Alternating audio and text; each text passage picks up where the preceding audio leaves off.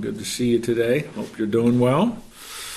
We're in verse 12 of, uh, of chapter 1 of the book of Philippians. And if you, if you remember, we spent really almost two full sessions on this rather magnificent prayer of the Apostle Paul in verses 8 through 11. But we completed that last week. In verse 12, then, in a sense, the Apostle Paul gets into. If you're following in your in your notes, it's uh, page uh, six, I believe. But he gets into the main point of his letter, uh, if you will, the main reason for his letter. I want to remind you of something. Um, he's going to refer in verse 12 to my circumstance. I want to remind you, he's in prison. Philippians is one of the prison epistles. There are four of those. It's one of the prison epistles of Paul. And so when he talks about his circumstances, he means his being in prison. And uh, you have to go to the book of Acts, those last uh, chapters, which tell us how he got in prison, he's in Rome, and why he's there, and so on.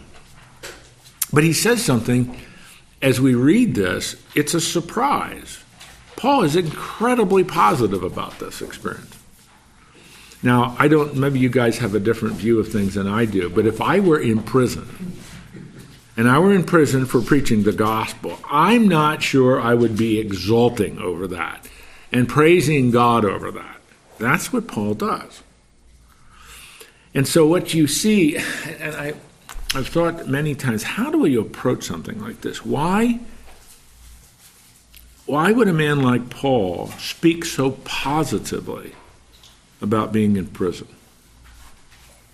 What does that tell us about this man's character, this man's outlook, this man's perspective? Talk to me about that.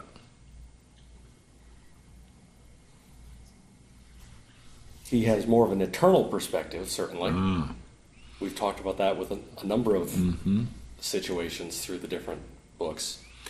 That's excellent, Joe. He has an eternal perspective. He, he's he, he sees the eternal value and the eternal dimension of things in life. Good, that's excellent. Anything else you can say about him? He's able, with the help of the Spirit, to see things from a supernatural perspective and even take captive his emotions in that regard. Okay. How he feels about things. Yeah, yeah. It affects his emotions, affects his perspective about things, and how he responds to things like this emotionally. Anything else? What kind of a man is he if he can see something positive in this? What what um, what terms, what traits would you use if we were? And that's not what this is going to be. But if we would make a list up here, what would be some of the character traits or qualities of Paul's life you'd want to put in a list up here? Optimistic. All right. Why is he optimistic? Because of his Okay. All right. Good. What else? Loyal. Loyal to, particularly. Loyal to whom? Oh, to God. To God. Okay, good. Deep seated loyalty. Anything else? I think he was always others, you know, looking for others than himself. He wasn't selfish to himself. He isn't. He isn't normally, at least he's very self-centered. Yeah. He's very other-centered. He's right. always thinking about how others will be impacted by whatever he's doing or however he is expressing himself or, or, or, or whatever the circumstances might be. Good. Anything else? Dignified. Dignified. Okay. Certainly. How about? I'm, I'm surprised nobody said this. It's a guy who's, who's a guy of great faith.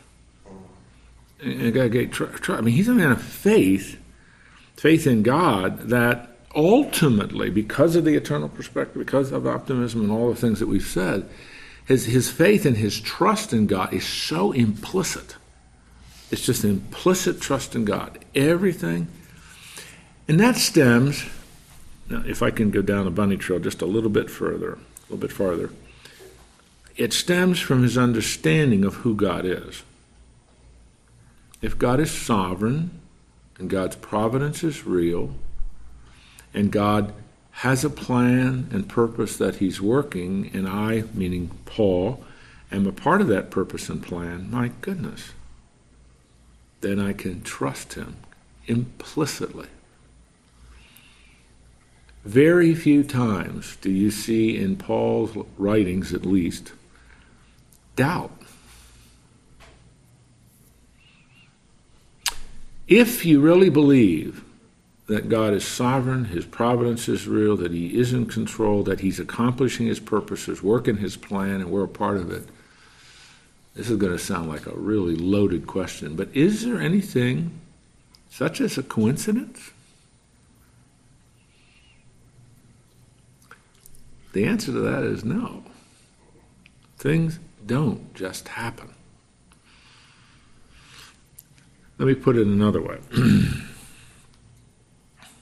if God is the subject, there's no such thing as random occurrences my kids, particularly my daughter, uh, you know, they're grown, married, and all that stuff now. But I can remember in their teen years, they loved to use the word random. I mean, Joanna always, like every third sentence had the word random in it. that's just a random thing. Oh, dad, dad, that's random. And, and the language of the early, well, when would that have been? The early 2000s, when she was still a teenager. But I think random had a little bit of a different meaning than I define it, but it was just, it was really, the way these kids talk and think that randomness, it's just random. When God's the subject, there isn't anything that's random. Um, Erwin McManus, who is a writer, I enjoy reading him. He's not a deep theologian, I just enjoy some of the stuff he writes occasionally. He speaks in one of his books of the divine appointments that God sets up for us that if I if I truly believe who God is, understand His attributes, understand what He is accomplishing uh, overall, I know His plan, and really my life is going to be filled with divine appointments. And I had to learn that when I got into leadership. I had to learn that because uh, I think I may have mentioned it once or twice, but my administrative assistant, she always scheduled appointments for me in 15 minute blocks. And somebody would ask for a point, she said, How many 15 minute blocks do you want? Because he doesn't waste time. It's either for 15 minutes you should be able to say what you need to say to him, and then he'll respond to it. Now it's the big one. I better need to. Are you sure? Because if the 15 minutes is over and you haven't accomplished, what I'm saying is, I would have my schedule tightly laid out for me each day. You know, honestly, I think in almost every day that I was president, that appointment schedule was always interrupted. And most of the times it was God interrupting it. And what I mean by that, something happened some you know mini crisis or whatever, and you have to reschedule everything. And I, at first, I was extremely frustrated with that. But I had to set back and say, okay, Lord, if you truly are in control of things, my schedule is not your schedule. You will make your schedule clear to me. And whatever that is for the day, I will accept it. And I wish I could tell you that then every single day, with great bliss and cheerfulness in my heart, I always accepted all those interruptions. That's not true. But for Paul, being in prison wasn't an interruption from the eternal perspective of things. It wasn't just a random occurrence. Paul understood this. I'm here because this is something God's going to use to accomplish his greater purposes. And that's how he approaches it with these Philippians. It's an amazing section. Here's a man who knew God, trusted God implicitly about everything, and said, You know, I'm in jail, but a lot of neat things are happening. So I would just, it's just kind of amazing. So look at verse 12 and 13 with me. Now I want you to know, brethren, that my circumstances have turned out for the greater progress of the gospel. So that my imprisonment in the cause of Christ or for the cause of Christ has become well known throughout the whole Praetorian Guard and to everyone else. Verse 14, and that most of the brethren trusting in the Lord because of my imprisonment have far more courage to speak the word of God without fear. Now, if you look the way I've organized it in the notes there, the thesis of this paragraph is it is a good thing that I'm in prison. This is a very positive thing that I'm in prison because things are happening that wouldn't have happened if I were not in prison. Wow. So if you look at the grammar of this is Result number one is verse 13. Result number two is verse 14. So let's take a look at these. So the theme of the section is it is a good thing from an eternal perspective. It's a good thing that I'm in prison. And notice the first one, the first result, verse, verse 13. My imprisonment for the cause of Christ has become well known throughout the whole Praetorian Guard. Let me talk about that and talk who everyone else is. The Praetorian Guard. The Praetorian Guard is the elite guard chosen personally by the Caesar. So this is the top. This is the top ring of the Roman military order. And these were the ones that personally guarded the Caesar and personally guarded the prisoners who were to appear before Caesar. And Paul's one of those. Because remember, and again, you have to go back to the book of Acts for this, but Paul ends up in Rome because he's in Caesarea. There are a lot of things happening, and they're about to execute him. And he says, I appeal to Caesar. Because he's a Roman citizen. And one of the rights of Roman citizenship is you can take your case before Caesar personally. So he appealed to that. That's how he ended up in Rome. So he's here under the personal guard of Caesar's Praetorian Guard, his elite guard. Now, in that context, Paul would have been chained to those guards. And they changed guards every six hours. Paul is in prison for two years. So do the math.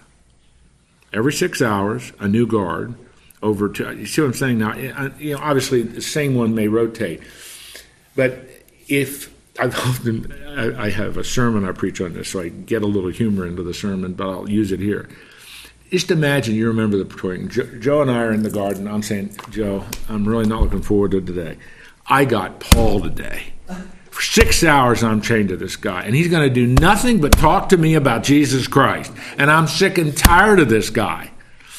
But some guys might say, well, he's going to say, but you know, actually, think about it a little differently because I put my faith in Christ because I was chained to Paul, and it totally changed my life.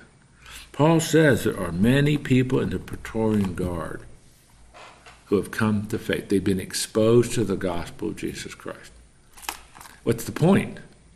It never would have happened if I wasn't in prison. It would never have happened. And then he says, and this is a little more general, and to everyone else. Um, what does that mean? Who's the everyone else? Uh, we're not exactly sure. But because he is there in Rome appealing to Caesar and will appear before Caesar and these Praetorian guards, probably the reference to everyone else are other people in the imperial court. In the guard's family. exactly. The guard's family, connections that they would have to others in the court. And so, what's he saying? He's saying, because I'm in prison, there are many, many people in the top echelon of the Roman Empire that would never have heard the message if it were not for me being in prison. That's the eternal perspective. If God is sovereign and his providence is real, then I'm here for a purpose. I don't look at it that way. I'm moaning and wailing. I'm in the pity party. I'm wallowing in self pity. I know you guys don't struggle with that. You don't have any idea what I'm talking about when things like that happen. And I'm exaggerating a little bit, but it's one of the things that I think happens to our lives as we grow in our relationship with the Lord is we start to get this perspective about things. God can use the circumstance I'm in. Let him use it. Let me get out of the way. Let him, let him use it. Let me see what he wants me to do with this. That's a great, what a great way to live. And that's what produces the optimism that you mentioned and the other aspects that you see manifested in Paul. But that's it's an extraordinary, it's an extraordinary claim. It, it's, it's remarkable that you would hear, for you and me, read him saying this, but you say, oh boy, he's absolutely right. There will be people in heaven because they heard the gospel from Paul. In that, during that roughly two-year period, he was in uh, in, Uh, was in kind of Rome. like Paul came to believe that his own personal life was none of his business. Oh, You know, that he turned it all over to God. yeah, yeah, His life and his will. yeah. And he knew that wherever he was, it was because, you know, like you said, there was no coincidences. Mm. That's really hard to get to that place, you know. I mean, I, like you, uh, moan and groan and get into self-pity and, and why did this happen to me? And what did I do wrong? Or, you know, this is a payback of some kind. you know. And sometimes we have to consider all those things. But uh, I, I like that. I would actually like how you put it. You have some profound theological thoughts every now and then. That is that is really good. Borrowed that from somewhere else. Oh, okay. you wouldn't have had to tell me that. I, but that you know, in a in a real sense, um, when we put our faith in the Lord and we begin our walk with Him, we are no longer our own.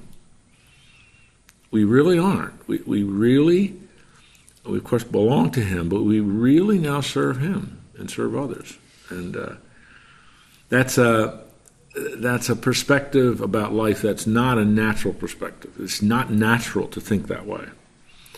But I think as God continues to develop and transform us, we begin we begin to see things that way.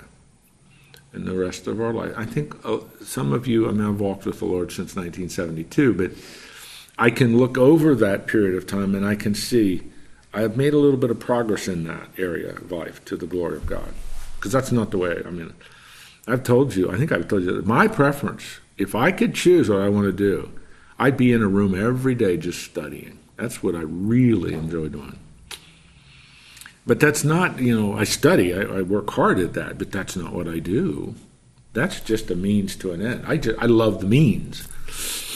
I really do. I love the means. I just love to be doing the means. all- You know what I mean by means? but that's not. That's not how that's not a very self-serving, self-elevating, and selfish position to have. And I've gotten over that.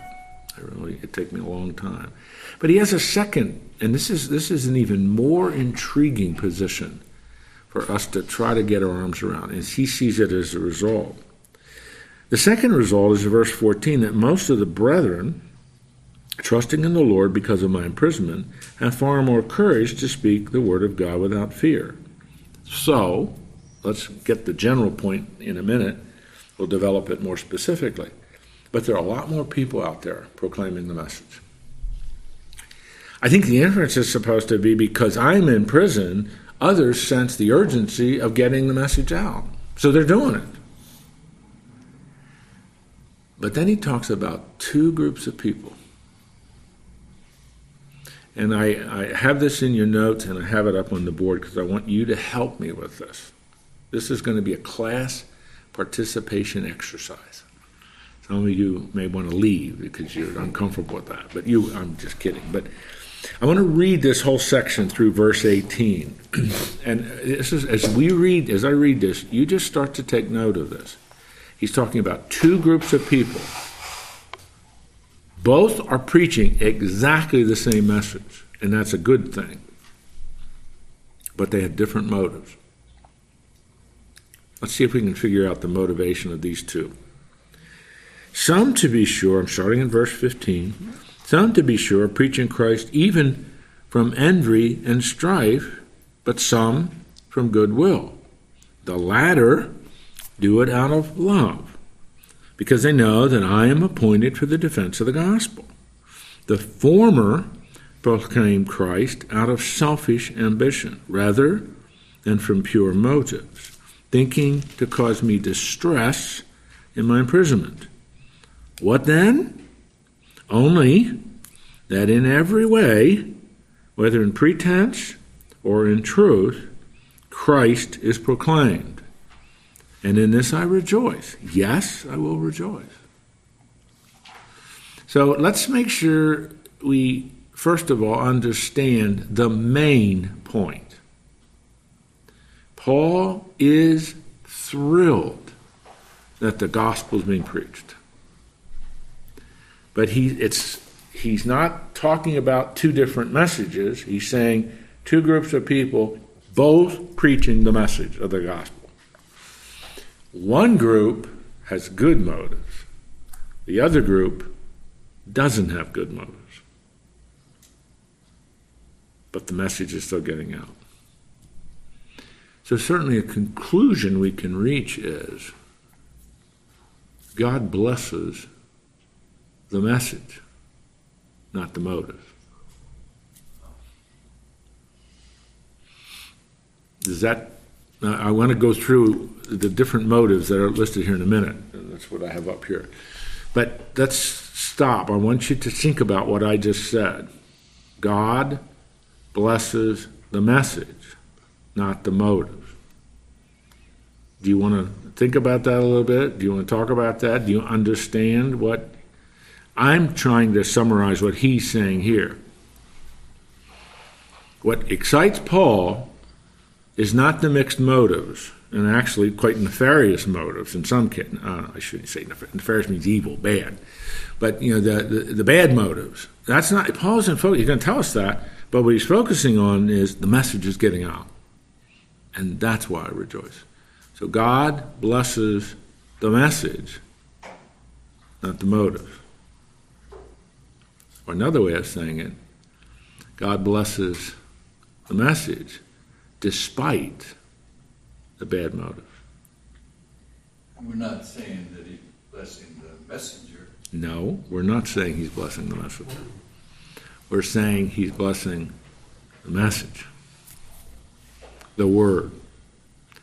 And the only way we can read and, and really understand this is they are both, you know, let's divide them up into two groups. Both groups are proclaiming the same gospel message. But one group is proclaiming the gospel message from very righteous, honorable motives. Another group is proclaiming the gospel message for not very good, honorable uh, motives. Does that disturb you? Does that bother you?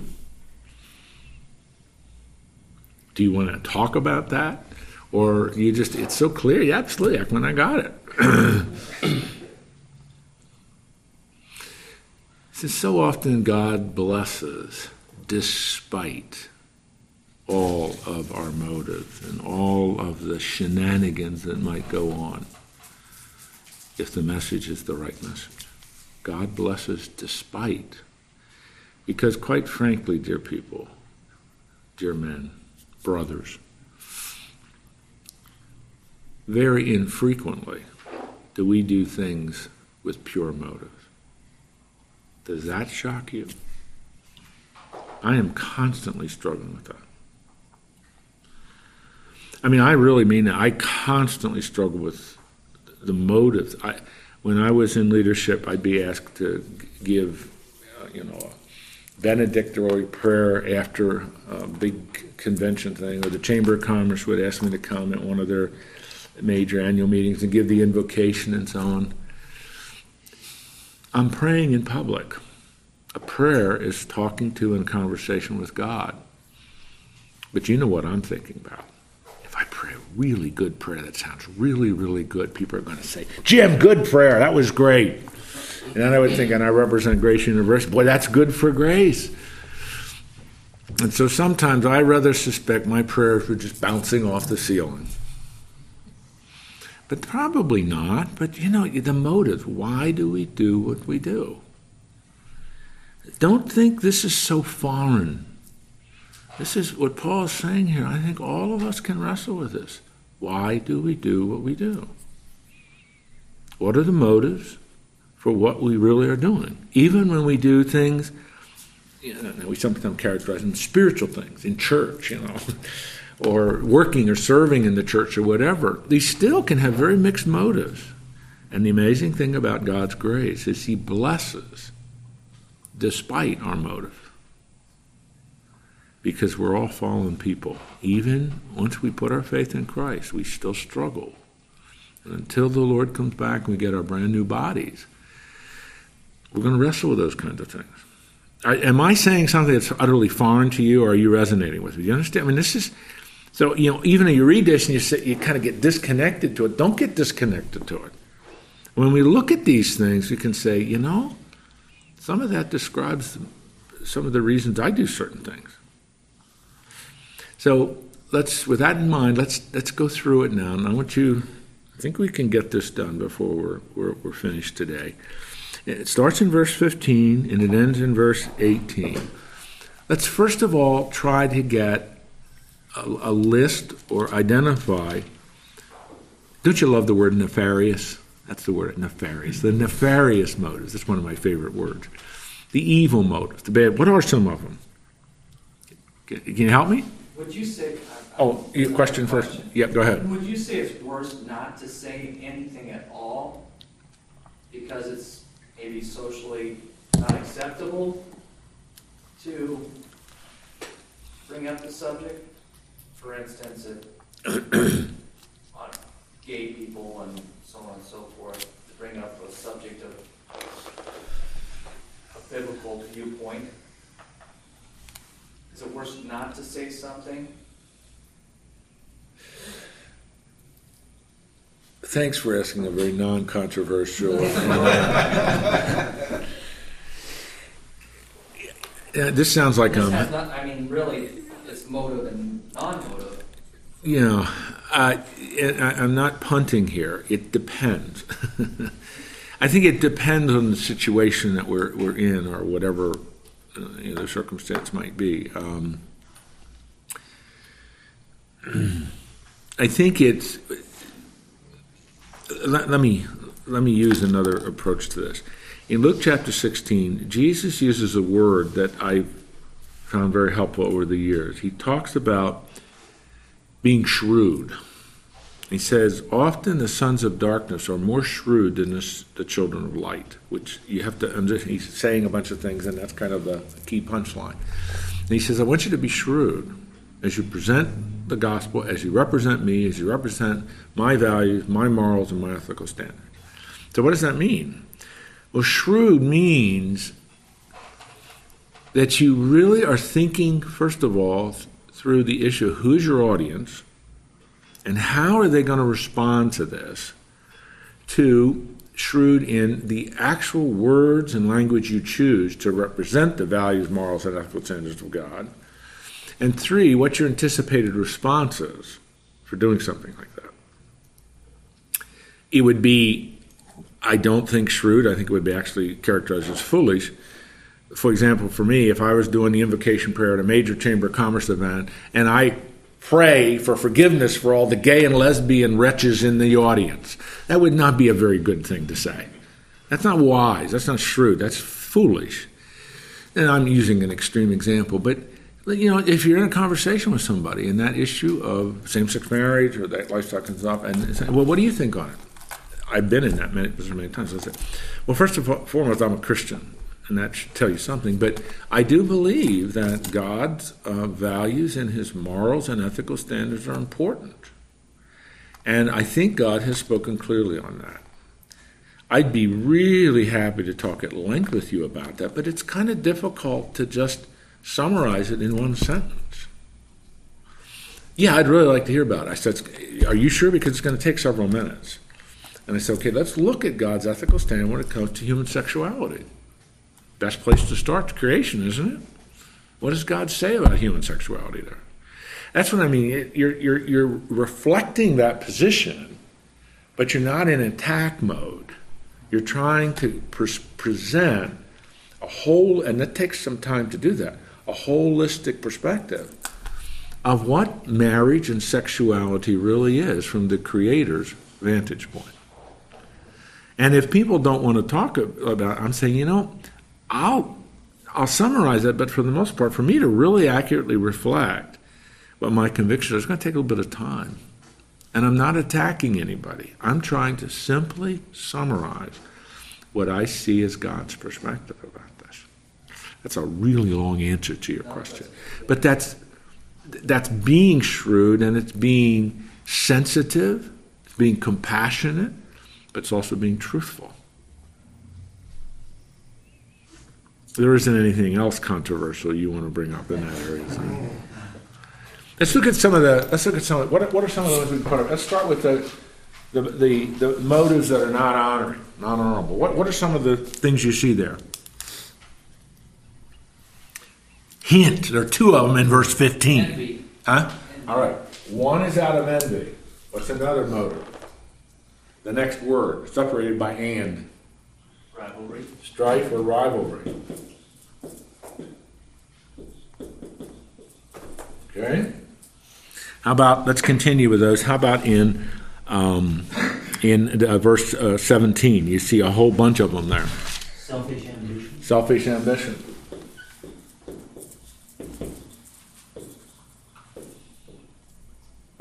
Okay. What's in that same verse? Another one. An attempt to afflict Paul. Not sincere? Is that what you're? All right, good. Um, let, us take not sincere or out of not not having pure motive, and then uh, Ty, you said let's just make it to hurt Paul. And that you know, doesn't quite say it that way, cause him distress, but in effect to hurt Paul.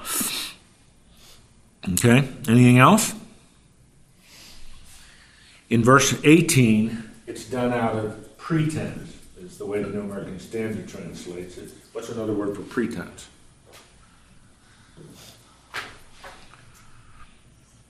That's not a word you're familiar with, pretense? Malice. Yeah, malice. That's another way to, uh, to, uh, think about that. Let's look at group two now. They- they- They've got honorable motives. Uh, that's not hard to figure that out. If you look at verse, uh, let's see. Well, we would start at the end of verse, verse 15. They're doing it out of goodwill. The next verse, they're doing it out of love. Lastly, they're doing it out of truth. And the third one is a little harder to discern, but it, it tells us there in, uh, where is that? Um, they have an understanding, verse 16, that they have a proper understanding of Paul's role. That he is there defending the gospel. So you have these two groups contrasted. Group number one, they're not honorable motives. But not. They're not honorable in their motives. These are honorable in their motives. Now, you, you, you obviously can see where I'm going with this. These can be motives. These can be explanations of why we do some of the things we do. Our goal is that these are the motives for which we do what we do. But Paul's saying the message is the same. And that the message is getting out is a good thing. God will deal with the motives. God is honoring and blessing the message that's getting out, and it's the accurate message. God will deal with the motives on both sides. I think one of the, and uh, you know, in, my own life that's certainly true. One, one of the, and there are so many ways to think about this, but one of the aspects of our growing independence on Christ is motives. That's where God, God works on that. And I always frame it why do you do what you do? Why do you do what you do? That's a motive question. Because how you answer it, nobody else knows the answer but you and God. Nobody else knows that. And what the Lord is saying to us through Paul here is yes, the message is getting out. Praise be to God. That's what Paul's saying. God will deal with these things. But as we look at this and apply this, we say, it is better for me to be motivated by these characteristics because this is honorable to the Lord. And if I am con- this, you know, a motivation of selfish ambition, even if the right message is getting out, but in any area, selfish ambition, self-aggrandizement, self-elevation, it's not a positive. Over time, that will do us in. It And just I- seems so counterproductive for the faith, for the word, or for God. Mhm. When you hear about some TV Mm. evangelist that's you know, the Bakkers, you know, on TV. Mm-hmm. Years ago, yeah, You yeah, know, or somebody taking, you know, just for it for the money. yes, And there are, they're Yes. all over Yeah. media. yeah, So, you know, it just seems so counterproductive that Mm. that would not hurt the faith for those kind of people to be exactly. professing it and having those people make judgments about Mm. Christianity based upon the character of those people. hmm Exactly. God, if the message is the right message, God will honor that and people will respond. But God will also deal with the motives. And sometimes um, God deals with it by just letting the natural consequences of your evil motives work themselves out. God can take care of himself. He can. And sometimes he, he allows, um, and actually, I really think it's just the natural consequences of choices people make to work themselves out. And he'll bring whole ministries down because there's a moral failure at the top. And that's exactly what happened to the kingdom of Israel in the north in 722 BC and the kingdom of the south, Judah, in 586 BC. Both kingdoms totally collapsed because of the lack of God honoring spiritual leadership that were supposed to teach the people the things of God, and they didn't do it. And God brought it down. I mean, God can take care of himself. God's program is not dependent on me. He will accomplish his purposes. But if he wants me to, and he does, to be a part of what he's doing, then he's always reminding me why are you doing what you're doing? Are you honoring me even in your motives? And you are absolutely correct. If you do not keep your motives in check, they can get the best of you. That's the origin of pride and arrogance. And ultimately, you ultimate, ultimately, the, the, the point of all this is with extreme pride and selfish ambition, you can get to the point where you believe, I alone am the exception. This is not going to affect me. Despite every chapter in the Bible saying to us that, you know, honor God, not yourself. But it's uh, it's it's true. So let's let's let's talk a little more about this. But I'm trying to. I, I want you to see first of all this incredible confidence and trust and faith of this man Paul, and this this this incredible perspective he had of the eternal dimension of things. And it didn't matter what happened; he always looked at through that grid. But also, this this little passage that we've just finished can teach us a lot about this issue of motives and attitudes. And so I just I'm I'm hoping that God can use this for you just to help you to think about that area. Any final questions or comments before we leave this? Yeah, Ty. Is there anything in particular that you do to make sure that you're routinely self-aware of your own motives? I wish I could tell you there's a silver bullet that I, I found a couple years ago and it's always worked. I'm not sure there is one. Certainly isn't one for my life. But honestly, um, the most effective thing, and, and my wife has taught me as much that, about this as anyone in my life, is um, I have meditated upon and, and really thought through what Paul means by pray without ceasing. 1 Thessalonians chapter 5. That if I am in, and I, that, I hope you understand what I think Paul means by that and what I'm going to be saying here in a minute. I try to be in a constant dialogue with God in my life. There's a book on that too, isn't there? Yeah, there there are. Yeah, there, there are a couple, but that that that dynamic of prayer, where I'm, I mean, I'm talking to the Lord about all things. Not, I mean, I'm not just, I'm not verbalizing like, but I mean, it's in my mind. I'm saying, I mean, I'm thinking, Lord, thank you so much for that. Thank you, thank you for allowing that to happen. Thank you for bringing that person. Thank you for taking care. Thank you for that question from my student. I, that's what I'm trying to.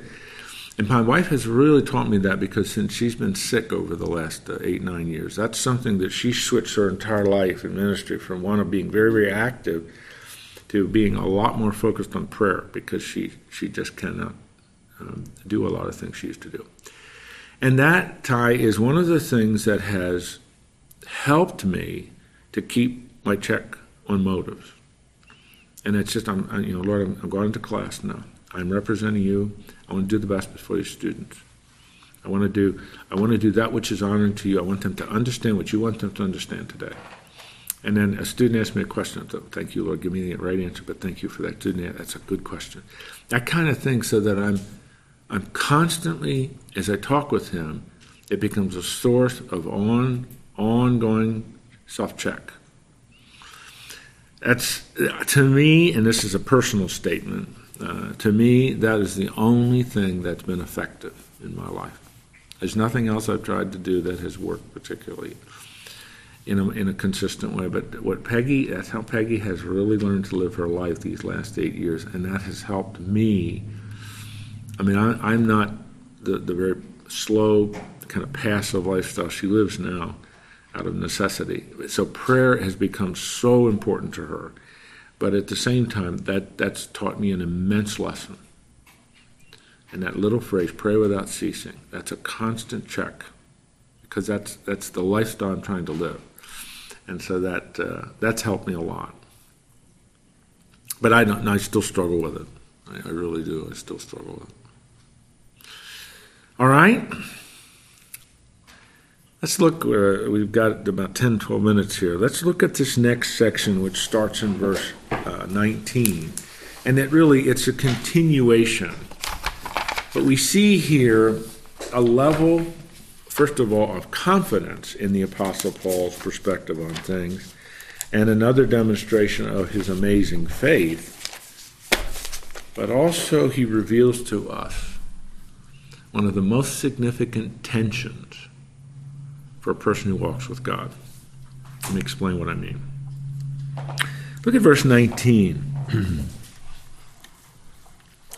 For I know that this shall turn out for my deliverance. What's the this? That demonstrative pronoun this. It's referring back to everything he's been saying about his imprisonment.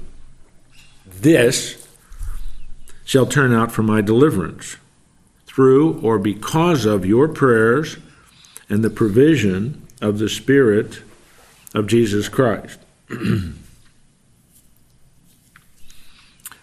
What's he saying there? You will be rewarded. Possibly, but I don't think that's the main point. The key is deliverance, isn't it? The answer to that is supposed to be yes. Okay. I'm, I'm trying to get you to play the role now of a biblical scholar, of somebody studying the scriptures to teach a Sunday school lesson to fifth graders, or a pastor preparing a message for a big congregation, or for an Awana worker trying to get across to a bunch of little kids a key verse. So you come across this word deliverance.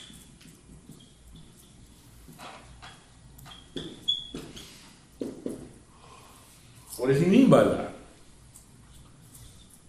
I'm just going to put D for deliverance. Deliverance from prison or deliverance from sin and judgment, or deliverance in terms of going to heaven. In other words, he's going to die and he'll go to heaven.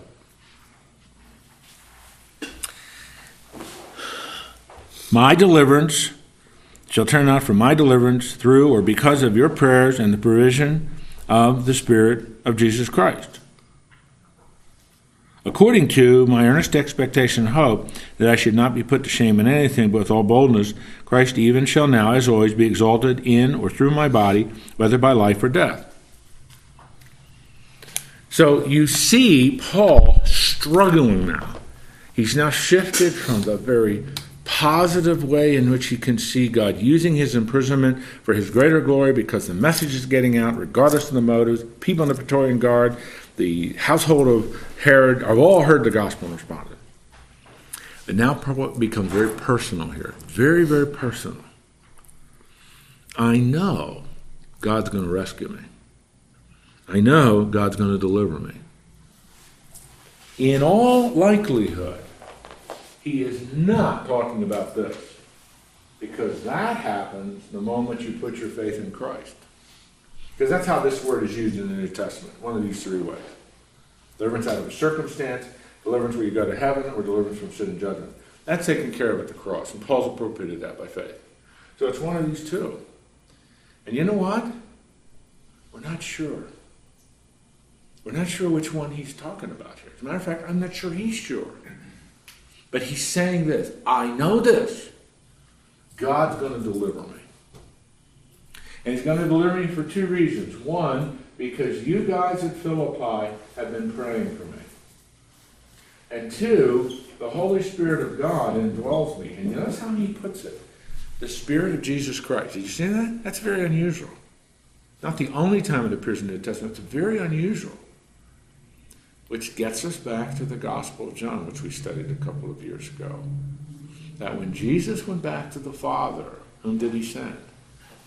He sent the Spirit to indwell us. So he's, he's just characterizing it in a unique way the Spirit of Jesus Christ. The Spirit of Jesus Christ is assuring me he's going to take care of me. And you've been praying to that end. So I'm either going to be delivered from prison and I'll be released, or I'm going to be delivered and I'm going to go to heaven. As it says in 2 Corinthians 5, to be absent from the body to be present with the Lord. Would you break those into life and death? Say again? Would you break those then into life and death when you're asking to be delivered from prison would be life that he's the way I'm seeing he's physical body is from prison and if God chooses that he die, it'll be to heaven. That's right. That's right. And we we start to see the tension Paul is feeling here as he contemplates what's going to happen. Now we're, we're getting close to being done, but let's look at verse 20. We're going to come back. I want to say some things about verse 20, but I want you to see you really got, we still start to get the sense here of the tension Paul is feeling here. Verse 21. And end of verse 20. My prayer is that I'll be exalted in my body, whether by life or death. Ah. Life or death? For to me, to live is Christ. That's his life. The pulsating center of the Apostle Paul's life is Jesus Christ. And to die is gain. But if I am to live on in the flesh, this will mean faithful labor for me. I do not know which to choose. I'm hard pressed from both directions, having a desire to depart and be with Christ. This is very much better. Yet, to remain on in the flesh is more necessary for your sake the tension Paul is feeling. To live as Jesus, but to die is gain. That's a great perspective of life. To live is all about Jesus. Christ. But to die is gain. Paul says, if I if I'm given the option to choose, I don't know which one I'll choose. I, mean, I love serving you. I love ministering to you. Faithful labor to me. I love that. But I also know to depart, I'll be with Jesus. What? That's listen. The reason I think this is important, and, and we're, we're, we're unfortunately getting out of time today, but let's let's lay this on the table. The reason I think this is important is it gives us a perspective about the tension that we begin to feel the longer we walk with the Lord. To live is Jesus. He's the vital center of my life. But to die is gain. My father is 90 years old. My father is not very well. He's, just he's 90 and a lot of things that just are you know not working very well anymore and it's it's hard for dad And he's, he's, he says, I just want to go home. That's how he puts it. But God still must have something more for me to do. See the tension? That's the tension of life. And I think it becomes even more significant as a tension, I mean, the older we get and the more the things that are about physical life start to shut down and not work very well. And the things i mean for my dad all every one of his close friends has died.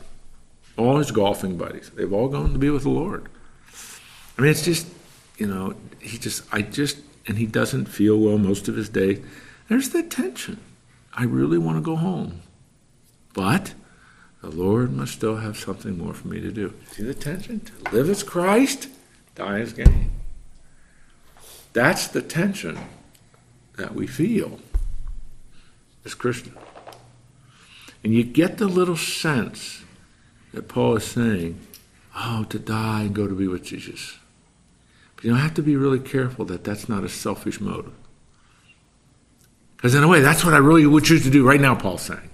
But if I stay, it'll be more faithful service for you. And in verse 25, next week, we'll get, he's going to resolve that tension. We'll see that next week. Talk to me a minute. We got about another minute left. Talk to me. Do you see that? Do you understand what that tension means? Do you understand that? Do you understand what he's saying there? I'm not asking you, have you experienced it? That's not the point. But that tension, the tension of the believer, to live, it's all about Jesus. But to die is to go to be with Jesus.